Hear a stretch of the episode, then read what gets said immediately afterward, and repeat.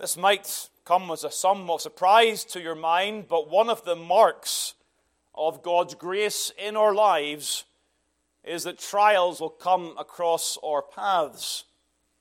The presence of trials, they are a sign that God is working in our experience, a display of God's grace. You see, when we come to Christ, the moment we put our confidence in Christ Jesus, the work of salvation is not complete. Oh, we're secure. We're absolutely secure. We will never, ever be more justified, never be more accepted. But yet there is this ongoing reality of remaining sin and the process of sanctification that continues. And so we know that the Lord, when He saves us, continues to work in His people. And He works in us, at times testing us, stretching us as to the durability of our faith. Now, a metal, a piece of metal may be strong, but how does it respond under stress and under tension? Faith, if I can change the, the metaphor to some degree, is tested in the furnace, tested sometimes in the furnace of trials, but also tested sometimes in the place of prayer. Trials in the place of prayer. Didn't think perhaps that the place of prayer would be a place of testing. But it often is the case in the life of the child of God that in the prayer closet we find ourselves tested as to the reality, to the genuineness, and the durability of our faith. You see, the Lord continually challenges us as to the nature of our faith. Faith is so crucial. Crucial in our relationship with the Lord. From our perspective, we begin the Christian walk by faith. It's by faith that we are justified. But it's also noted that the Christian must live by faith. Hebrews 11, you think of all the catalogue of the heroes of the faith. They begin by faith, but they also live by faith. The just shall live by faith.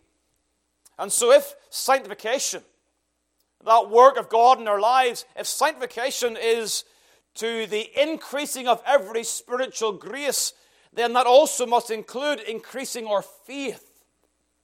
Christ working in us to develop and to test and to strengthen our faith. Now, this is not a thought of my imagination. We see this clearly shown in the gospel narratives. The Lord often changes or challenges, sorry, the nature and the genuineness of believers. All faith is not true faith, but even those who have true faith, their faith sometimes is weak. And so, for instance, we find the Lord leading the disciples in Mark chapter 4 into a storm in order to demonstrate, to challenge, and to strengthen their faith. The Lord tells the disciples, Let us pass over unto the other side, knowing full well that to cross the lake that night would involve the disciples entering a storm. Why? What was Christ's purpose? Well, it was in part to teach the disciples lessons regarding their own faith. They've no faith, they've little faith, depending on the account. And their faith is rebuked and then strengthened as the Lord comes and ministers to them the Lord challenging faith. You see, I can say certainly today it is the will of God that our faith is strong. And so He works His will in our lives, at times challenging us, stretching us as to the reality of our faith. At times He causes us to ask the question, as Jesus asked the blind men here Believe ye that I am able to do this? I think there are times in our lives the Lord comes and in the place of prayer challenges us as the nature of our faith believe ye that I am able to do this? And sometimes the reality is that we answer that question, I'm not sure. You see, the Lord is challenging our faith. That's why I say prayer times can be a time of testing. That as we enter the place of prayer with the Lord and we engage the Lord in prayer, we find ourselves wrestling with that question I'm not sure that you are able. Just as a side, these men, these blind men in Matthew chapter 9, I believe already have saving faith prior to their reception of sight. The Lord says to them in verse number 29 as He gives them the sight that they desire, according to your faith be it unto you. Now, I know at times spiritual blindness is looked upon as physical blindness, but here the Blind men are giving a blessing from God in connection with their faith. If you like, it's a, it's a, it's a blessing of Christ. They've come to believe the Word and believe the Lord, and He, he blesses them with sight. But spiritual sight comes prior to faith in terms of the spiritual realm. We see and then believe. We don't believe and then see, and the order is wrong. If you see this eh, is a careless parallel. And so these men, I do believe, have come to convictions regarding the Lord. And so as they approach the Lord in verse number 27, the two blind men follow him. They have, to some degree, however weak it may be, they have come to the conviction that Jesus is indeed the Son of God, the Christ of gods. And yet these men are challenged as to the strength of their faith in two ways. First of all, in the Lord's seeming unresponsiveness to their request. That's how the Lord often challenges our faith. He challenges our faith in seemingly not responding to our legitimate requests. So, what's the background here? Well, it is a time in Christ's ministry, early to mid ministry, when his fame was at its height. And make no mistake about it, Christ's ministry of healing provoked great response. Again, you think of, the, think of this from the perspective of a Jewish believer. 400 years, no word from the Lord. Along comes this strange man, John, the prophet. Uh, he certainly provoked some intense concern and speculation. They go out in their multitudes to be baptized with baptism. But he, of course, points to another to come, namely the Lord Jesus Christ. And the Lord comes and he performs these wonderful miracles of healing. And there is a great stir in the land. Even in this very chapter, Matthew chapter 9, we read of a paralyzed man walking the woman being healed just by touching the hem of his garment, and the healing of Jairus' daughter.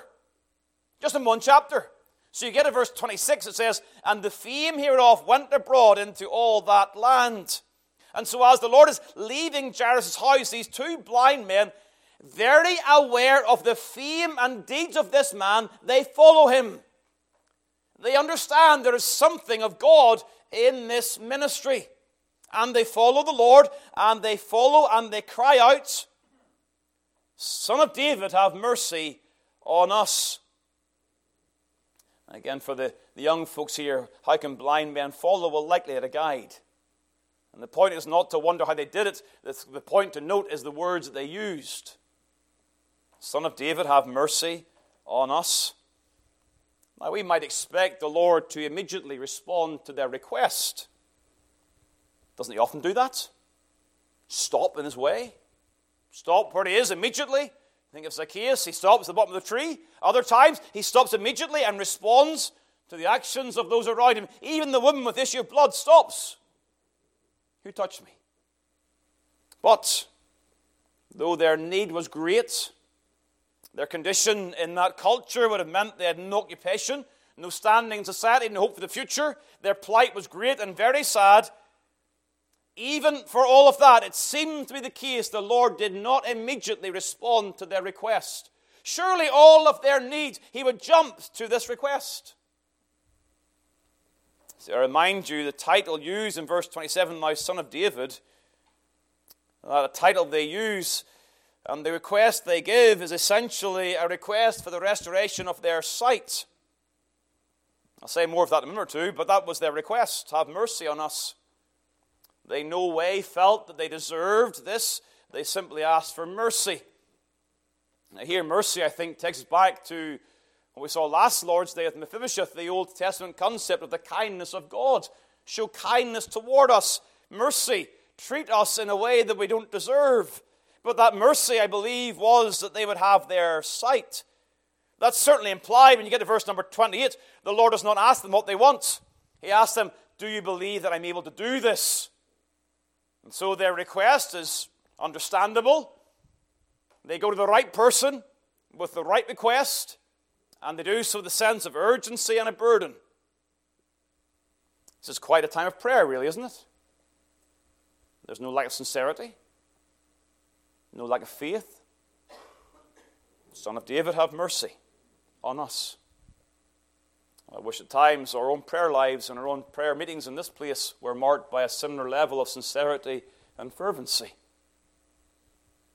But if you read between the lines between verse 27 and 28, it appears that Christ did not immediately acknowledge the request, but continues on his way into the house. The blind men follow him, verse 27. They say, Jesus, or thy son of David, have mercy on us. And when he was come into the house, the blind men came to him. And I suspect, and it's my conviction, that the implication is they come to him another time. They come to him again. They've spoken to him outside the house, and he's continued on his way. And as he enters the house, they then come again. And then the Lord deals with their request.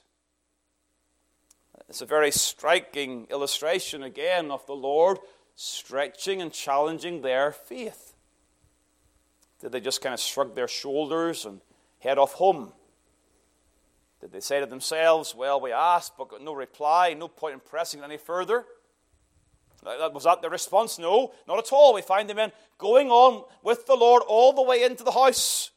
Now, there are times in our Christian experience when we cry to the Lord for a particular need or a particular concern, and as we cry, it seems that we hear no answer. Uh, note the language on your outline a seeming unresponsiveness to our requests. I think there are times when the Lord does answer our requests, but we are not aware of the answer. But there are other times when it is as if Christ is silent to your needs. But as is often said, silence does not always mean no. It certainly did not mean no in this instance. Sometimes it might, but not always. And the faith that Lord, Lord would have us have is a persistent faith, a persistent faith that shows itself in a persistence in approaching Him in prayer. A faith that comes and comes and comes again to our Lord that we may receive mercy. We've been looking at 1 Thessalonians chapter 5, haven't we? In prayer meetings. Looking at the issue of a waiting church. A church is waiting for Christ's return.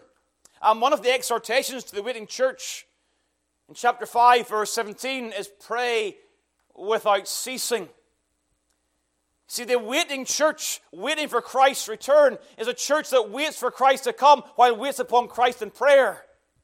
That's the two aspects of our waiting. Yes, we're waiting for Him to come back, but we're also waiting for Him here on earth. And waiting implies waiting. A persistence in prayer. You see, turn across, please, to Luke chapter 18. Luke 18, of course, is the, the famous parable of importunate praying, the woman with the unjust judge.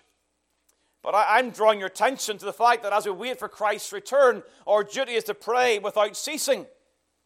And so there's a reference in Luke 20, uh, Luke 18, sorry, a reference to the Lord's return. Verse 8 Nevertheless, when the Son of Man cometh, shall he find faith on the earth? Uh, what's that all about? Of course, there's going to be believers on the earth. But the point in the parable is that the belief that is shown to be genuine is the belief of God's elect, verse 6, which cry day and night unto him, though he bear long with them. Though he does not immediately answer their petitions, he bears long with them. He waits to answer their petitions, and he expects us to cry unto him day and night. So, verse 1, the parable, men ought always to pray and not to faint. And so we know all this. But yet you come to the prayer closet and you pray for the same thing again, and you find your faith is sorely tested, challenged. See, why does the Lord greet our prayers with silence at times? I don't know. At least I can't answer that directly for every single individual and every time. I do know one thing Silence greets our prayers at times, but it is not the Lord's purpose to frustrate us or to infuriate us. And yet, tell me that's not a battle in your heart. Why, Lord? i am bringing this petition to you time and time again for years and years and years. And you get so frustrated because you know, as we'll come to see, you know He's able. You see, the Lord and His purpose is strengthening our faith. That's certainly one of the things the Lord does as we wrestle with Him in prayer. It's true personally, and it's true ecclesiastically. As a church, we pray for these things, and the Lord strengthens our faith as we wait upon Him. Don't. Don't get frustrated. And don't be embarrassed at praying the same things every time you come to the place of prayer. We go to God because we believe that faith is a faith that pleads to God day and night. Another way the Lord strengthened their faith was He interrogates their heart. And that's the issue here in the question that He asks them Believe ye that I am able to do this? You see, when the men first approach the Lord, they call on Him as the Son of David, Thou Son of David. I'm not going to go over all the ground that we covered in Luke's Gospel or even in our studies in, eh, in the life of David. But this term, the Son of David, of course, refers to Jesus as the Messiah, the promised Redeemer. And it's very important to these blind men that this man Jesus is indeed the Messiah. Remember John's disciples? Is he the one? Is he the Christ? Or should we wait for another? And the Lord gives the answer. What does he say to them? He says, The blind receive their sight. One of the proofs of Jesus as the Messiah is the fact that blind men receive their sight. So, for blind men who hear that a Messiah has come, they're going to say, Here's our opportunity to have sight. He better be the Messiah. And they come to that conviction. He is indeed the son of David. And so they cry out to him, verse number 27, in their hope and in their desperation, believing that he is who he says he is. Son of David, have mercy on us. I think they've taken together the various parts if you like, all the data has been interpreted, you know, like a, a human computer. Data point number one Messiah is going to come. Number two, Messiah will give blind people sight. Number three, Jesus Messiah. All that data goes into the mind, and what comes out? Faith. The Word of God brings about faith, and the faith is then shown as they plead for the Lord, have mercy on us. But the Lord probes the nature and the reality of their faith by asking the question of their heart, verse 28 Believe ye that I am able to do this? Now, that's a very, very important question, obviously. And it reflects, I think, what you see later on in Matthew's Gospel. Turn across to Matthew 22. Matthew 22, and uh, here, when, we, when we've looked at the issue of Christ as a type, or David as a type of Christ, we, we, we've seen this section of Scripture. The Pharisees are certainly subject to great confusion. They understand the Messiah will come, that he'll be the son of David, but they don't believe that Jesus is the son of David. And so the Lord asks a question, verse number 42 What think ye of Christ? As in, what think ye of Messiah? Whose son is he? They say unto him, of David, or the son of David. And he said unto them, How then doth David in spirit call him Lord, saying, The Lord send unto my Lord, Sit thou on my right hand until I make thine enemies thy footstool. If David then call him Lord, how is he his son? Okay, now you know the answer to that. David calls him Lord because the son of David precedes David the father. How is that possible? Only if the son of David is the very God of heaven in incarnate form. That's the Lord's point. And so when you see the reality, there were those who understood the nature of a coming Messiah. They understood the Son of David was coming, but they struggled to believe that Jesus was this Son of David because they would not accept that Jesus was no ordinary man. And that's what the Lord's getting at when He probes the heart of the blind man. Do you believe that I am able to give sight. Who alone can give sight to the blind? Only God can give sight to the blind. And so, as these men approach the Lord, He is stretching their faith by analyzing the reality of their convictions. You see, do we believe here today that Christ is able? Do we believe that He's mighty to save? Oh, yeah, we, we may see him as Messiah. We may even see him as one who died on a Roman cross. But do we believe that he's able today. Do we believe that He is who He says He is? Not in the past, but now in the present. Is He able today? And I think that is how the Lord challenges our faith in the trials of prayer. We find ourselves asking that very question. The Lord Himself coming, Do you believe that I am able? Can I give sight to the blind? Can I make the lame walk? Can those who are dead in sin be raised to life? Can I build my church? Do I believe that Jesus is able, mighty to save? He is able. This portion of Scripture came to my mind on Wednesday evening during our prayer meeting. I was praying, closing the meeting in prayer, and I found myself, not deliberately, but just found myself time and time again as I closed the prayers saying, He is able. I ask myself the question Do I believe that He's able to do this, to answer these prayers? Well, of course, the Lord in His Word poses the question and also gives the answer. The answer is not left to our subjective interpretation. Yes, I think He might be. We are given clear proof in the Word that He is able. That's the encouragement. Not that he might be able, but that he is able. As the eternal God, the victorious King, the successful Savior, he is able. And the Word of God must strengthen our hearts to that conviction that as we wrestle in prayer, we do not be defeated, but we win. We overcome by the Word of God, and we believe what God says in His Word. What's He able to do?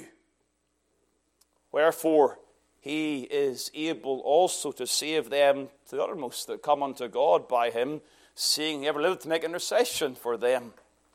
He is able to save all that come to him. Hebrews chapter 7. He is able to save sinners. He makes intercession for sinners. Paul, I am persuaded that he is able to keep that which I've committed unto him against that day. He is able to keep those he saves. He's able to save and to keep. Hebrews chapter 2, he is able to succor them that are tempted. He is able to succor those that are tempted. Save, keep, and strengthen the battle. He's able. And he's able. He's able to do all things unto himself. Philippians chapter 3. Referring to our glorious body, he is able even to subdue all things unto himself. He will indeed overcome. And so, in our prayer life, the Word of God points us clearly in the direction of the ability of Christ to save sinners. We pray for that. To keep sinners, we pray for that. To sanctify saints, we pray for that. And one day to finish our salvation, we pray for that. Even so, come, Lord Jesus. See, we are praying, aren't we, in light of Christ's words Hallowed be thy name, thy kingdom come, thy will be done. He is able to hear and answer those prayers. And so we battle. We don't know the answer to every prayer that we'll offer. But one thing we must not do as we wait in silence, waiting for the Lord to respond to our prayers, we must never doubt his ability We must never, ever doubt his ability. And we must never doubt his heart. He is kind and gracious. He is that friend who is glad to hear our cries. Amen. May God help us to pray even for a short time this afternoon. We'll uh, give ourselves some time to pray over the affairs of the church and the kingdom. Uh, again, please, let's seek to stir ourselves to prayer this afternoon even for a brief season. Again, remember, of course, the needs uh, within our own church family. Remember the Sassa family. Remember our brother Montgomery, Mr. Hartz, again, Mrs. Hamilton, and the Lehigh. These are the needs within our own church family at this time. Uh, as regards to our regular bulletin, we're praying for the works in, in Indianapolis and in Calgary, and also the works in Kenya and Uganda. Do keep those things in your prayers uh, going forward. But today, this afternoon, we have the opportunity, of course, to go beyond that to pray for our impact in this area, to pray for our church fellowship, to pray for each other. Uh, God would lead us on in faith and uh, bring us to a point of a deeper walk with the Lord. And so make these matters, please, uh, your prayers at this time. Remember the work in Orlando again, of course, as our brother Logan Elder will soon go there uh, to labor in the Word. And so let's get down to prayer, please, and I'll lead off. And again, as the Lord leads, uh, we'll pray for a season, then we'll have a closing, closing hymn. Let's all pray. Eternal God and Father, we come humbly in the name of our Savior. And we thank you for the testimony of the Word of God, for those simple words, He is able. We praise you, O God, that you're able to do those things that are impossible to man. With man, salvation is impossible. Uh, with man, blind men cannot receive sight. But with God, you're able to do the impossible, to give sight to the blind and to raise the dead to life. And we understand, O Lord, and we're thankful that these things come to pass in a spiritual sense. That even now there are those who are dead in sin and all seems hopeless and lost, but you are able to raise them to life. We praise you, God, that we can come with the confidence that you're able to hear our cries, and if it be your will, you're able to answer those prayers. And so we commit so many souls to your care. We ask, O God, that in mercy you'd raise the dead connected to this church. So, so many, O Lord, Uh, from pew to pew across all of our families, we have the burden of souls close to us out of Christ. O Lord, hear our cries today. As we wait for thy return, we wait upon thee, and we wait, O God, for you to answer our prayers and to raise souls to newness of life. O God, give sight to the blind and hearing to the deaf.